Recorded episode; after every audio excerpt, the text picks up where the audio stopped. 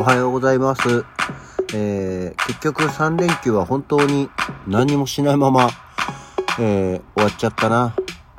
なんか今週は月曜日から仕事か。なんか3連休すると月曜日から仕事か。ってなりますけどね。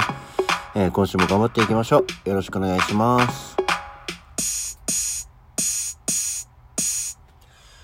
改めましておはようございます。9月の26日月曜日午前6時42分、起き抜けラジオ西京一でございます。そうなのよ。結局、昨日は朝、あの、バーっと、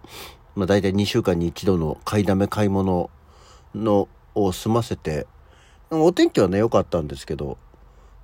前の2日間以上にほぼ 家から出なかったね。まあ、洗濯をしたり、風呂掃除をしたり、みたいなことで、えー、まあ一応活動的にはね、やってたんですけど、なんかせっかくだから出かけりゃいいのにね、ぐらいの感じだったんですけどね。えー、特に出かけもせず、えー、一日過ごして結局3日間、なんとなくね、えー、台風で過ごしましたよ。台風じゃなかったんだけど、結局ね。うん。はい、えー、そう、えー、昨日のさ、本当は、あの、配信で話そうと思ったんですけど、あの、今日は何の日でさ、昨日ね、山田邦子の日っていうのがあったんですよ。山田邦子ね、あのタレント山田邦子の日というのがあって、お誕生日なのかなと思ったらそうじゃなくて、昨日9月25日だから、クーニコって読む語呂合わせから、えー、山田邦子の日っていうの人間的にも素晴らしい彼女を称えたいと記念日としたっていうさ、こうまるで、あの、プロダクションとか本人が制定したのかと思ったら、えー、これはですね、山田邦子の友人である、えー、尾形君平っていうのかな、えー、っていう人が、えー、申請して制定したんだそうですよ。えー、そう、すごい個人的なやつなんじゃんと思って。で、えー、もともとはなんかこの9月25日っていうのは本人も参加するイベントが開催されて夜9時25分の大乾杯。面白いお料理新ネタなどが行われるっていうのがああるんだそうですなんかあったんだそうですけどっていうとこなんですけど、えー、なんだろうそういうもうね今もう山田邦子といえば大御所中の大御所じゃないですか。だからね、何かその単独ライブみたいなのっていうことなのかなと思ったら、まあ、別になんかそういうことじゃないらしいんだよね。やっぱ多分友人が制定したぐらいだから、まあ友達と集まってわーってやる日としてしてたんでしょうけどっていうとこなんですね。で、そしたらなんか一応山田邦子で、え、なんかそういう活動とかって今どういうことをしてるんだろうと思って調べてたらですね、あのー、ブログがあって、今ちょうどなんか舞台を、やるそう、やってるそう、やるそう？なのか？あ、や、これからなんですね。9月29日初日の、えー、舞台があるんだっていうのがブログに書いてあって、で、池袋グリーンシアターでやります。で、小さな劇場なのでって書いてあったのね。で、小さな劇場だってさ、と思ってさ、見たらシアターグリーンのあビッグ、ビッグツリーシアターっていう、シアターグリーンって、あの、池袋の劇場で建て替えたから大中小って3つあるのかな？あのー、シアターグリーンは。なので、えー、まあその中でも一番でかいとこじゃんって思ったのね。さすがに芸能人はね、やっぱり違うよね。あの、明治座とかさ、そういうとこでやるような人だからさ、シアターグリーンあたりの、いくらビッグツリーとはいえ、えちっちゃいって言っちゃうんだよねって思って、いや、ちっちゃいったってさ、あんたビッグツリーですよって思ったんだけど、えー、よく調べたら、えー、シアターグリーのビッグツリーシアター、それにしても、座席数167だったっ。あ、それはそんなに大きくないねっていうね。うん。あの、その、中くらいのその下のボックスインボックスが104。で、一番ちっちゃいとこで70だから、あ、まビッグツリーシアターといっても、び、あ、そうなんだって思ってね。まあ、あまりシアターグリーン自体は行かないので、シアターグリーンってだって俺、建て替える前でも1回ぐらい。で、建て替えられた今のシアターグリーンになっても、1回しか行ったことないんじゃないかな。あんまりそこでやる劇団とかお芝居に縁がなくて行ってなかったから、なんか結構、結構大きいとこじゃないのって思ってたんですけど、そんなことはなかったっていうね。まあ、それだけの話をしたかったんですけど、ああ、山田邦子もシアターグリーンに出るんだっていう。で、しかも、シアターグリーンに出るんだって言って、山田邦子と大鶴ギタンとかね、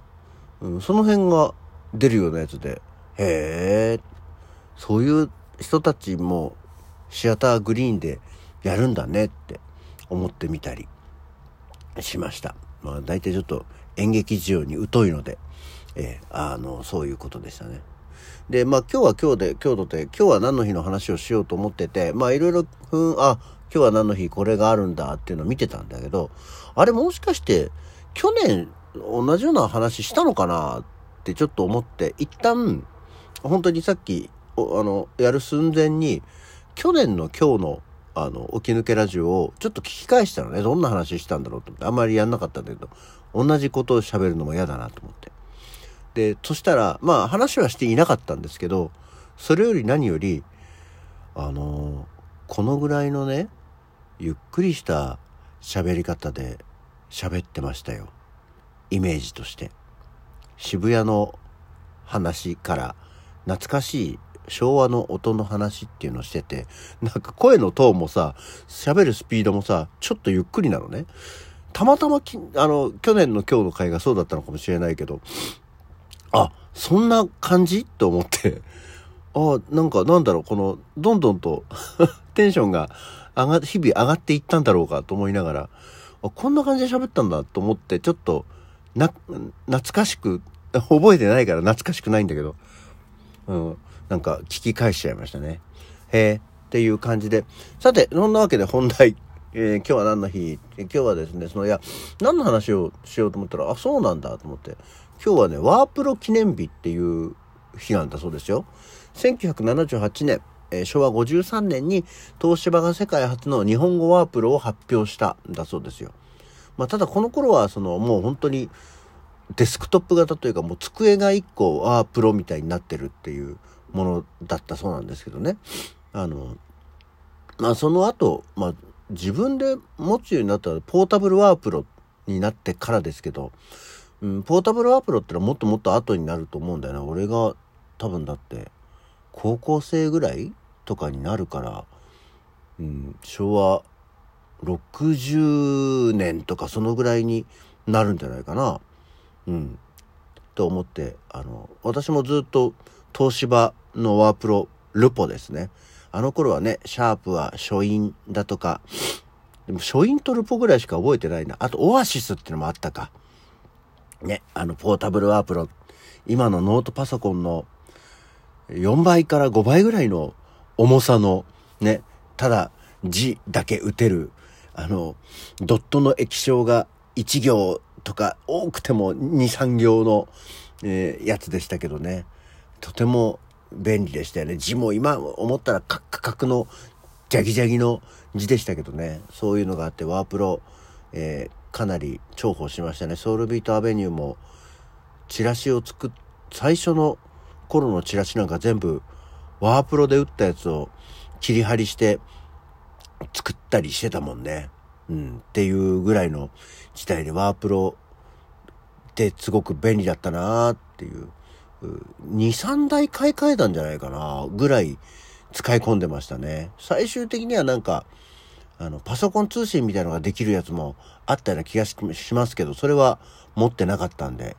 えー、使いませんでしたけどね。まあ、それがやがてパソコンになり、ね、今や iPad や iPhone とかでスマートフォンとかになっていくデジタル化の最初の一歩がワープロだった気がしますよっていうイメージで今日はワープロ記念日っていうことだったっていう。で、この話なんか絶対そのワープロとか大好きだったからさ、あのー、去年したんじゃないかと思ってそれで聞き返したのよ。そしたら、してなくて、なおのことをゆっくり話をしてたっていうね、ところですね。あともう一つちょっと時間が余ったので、今日はくつろぎの日っていうのでもあるんだそうですよ。これはね、あの、米田コーヒーを、の会社が、えまあ、9月26日なんで、くつろにっていう語呂合わせから、えー、取ったんだそうですよ。ってか制定したんだそうですけどね。まあもう、米田コーヒーとかで多くの人にくつろぎの場を提供していきたいというところで思ったんだそうです。で最近はあんまり一人で喫茶店に入ってゆっくりするっていうこともなくなっちゃったな。あんまりそういうこともしなくはなったので、たまにはね、そういうこともしてみたいと思っておりますけど、ついつい、なんかこう、はあ、のんびりしようと思って喫茶店に入るとか、一服しようと思って喫茶店に入るっていうのも、タバコを吸わなくなってからより少なくなったかなっていう気がしますね。うん。そう、あと今それでくつろぎで思い出したけど、よく考えたらなんか、あれじゃんね、今日から数日間、都心部は、わちゃわちゃするんだよな。武道館周りのところで。で、ちょうど職場、会社がそっちの方なんで、なんだろう、交通規制とか入ってるとめんどくせえな、嫌だな、やめてくんねえかな、っていうのを思い出して、くつろぎとは全く別の、うわなんか世話しない一週間になるんじゃないかっていう嫌な感じと思って、あ、もうこんな時間になっちゃった。えー、これから今日もね、仕事に今週一週間頑張っていきたいと思います。終われば今週末から大阪大、イェイっていうところですね。今日の起き抜けラジオはじゃあ、こんなもんで。じゃあ、また次回。